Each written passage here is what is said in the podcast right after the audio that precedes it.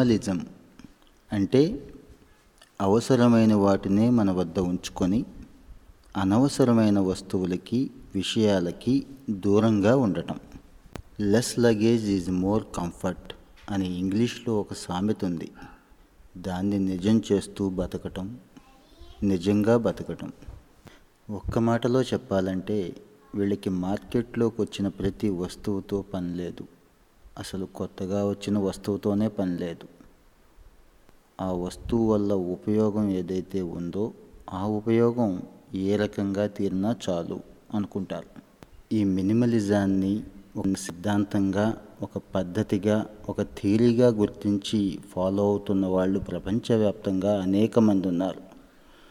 Social మీడియాలో కూడా అనేక గ్రూపులు ఈ మినిమలిజం మీద పనిచేస్తున్నాయి. నిరంతరం వాళ్ళ అభిప్రాయాలను షేర్ చేసుకుంటున్నారు. ఈ రోజంటే మినిమలిజం లేదంటే ఇంకో సిద్ధాంతం అని కొత్త భాష్యాలు చెప్పుకుంటున్నాం కానీ భారతదేశం గర్వించదగ్గ యోగి ఒక ఆయన ఉన్నాడు అతి గొప్ప మినిమలిస్ట్ ఎవరు అంటే ఆయనే అని చెప్పాలి.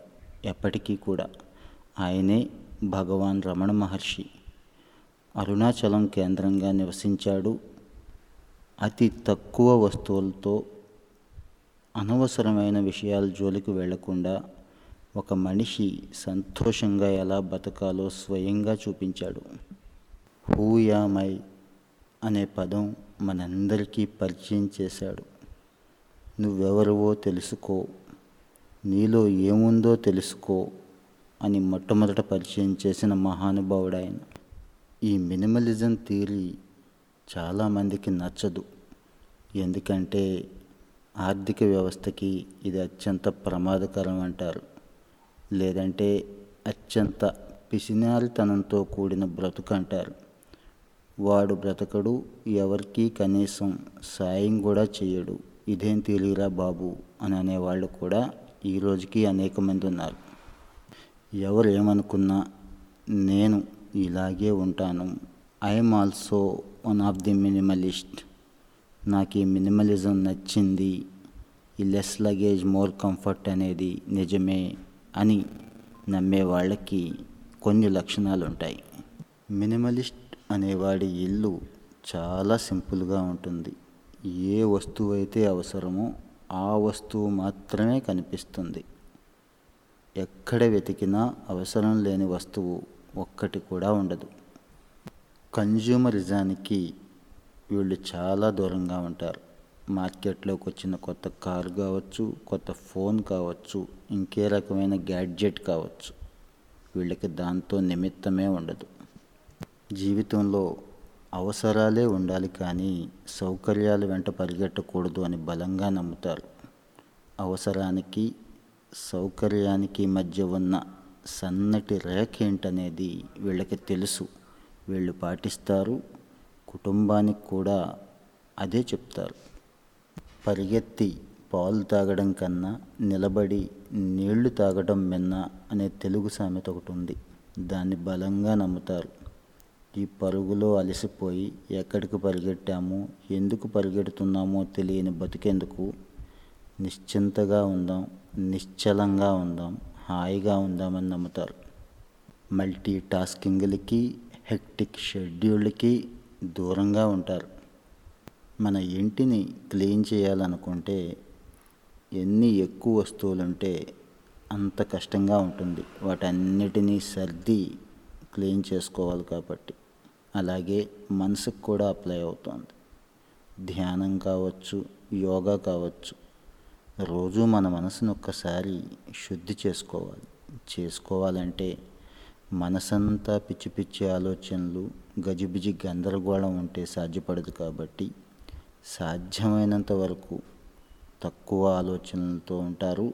అది కూడా స్ట్రైట్గా ఉంటారు. మార్కెట్లో ఉన్న ప్రతిదీ మన ఇంట్లో ఉండాలి ఒంటి మీద ఉండాలి అని అనుకోరు. నాలుగు జతల బట్టలతో నవ్వుతూ హాయిగా ఉంటారు. నాలుగు రకాలైన వాచ్లో నాలుగు రకాలైన సెల్ ఫోన్లో ఎప్పటికీ కోరుకోరు. మనం చెప్పుకుంటూ ఉంటాం. రతన్ టాటా గారు ఈ కూడా డబుల్ బెడ్రూమ్ ఫ్లాట్లో ఉంటాడు ముంబైలో అని.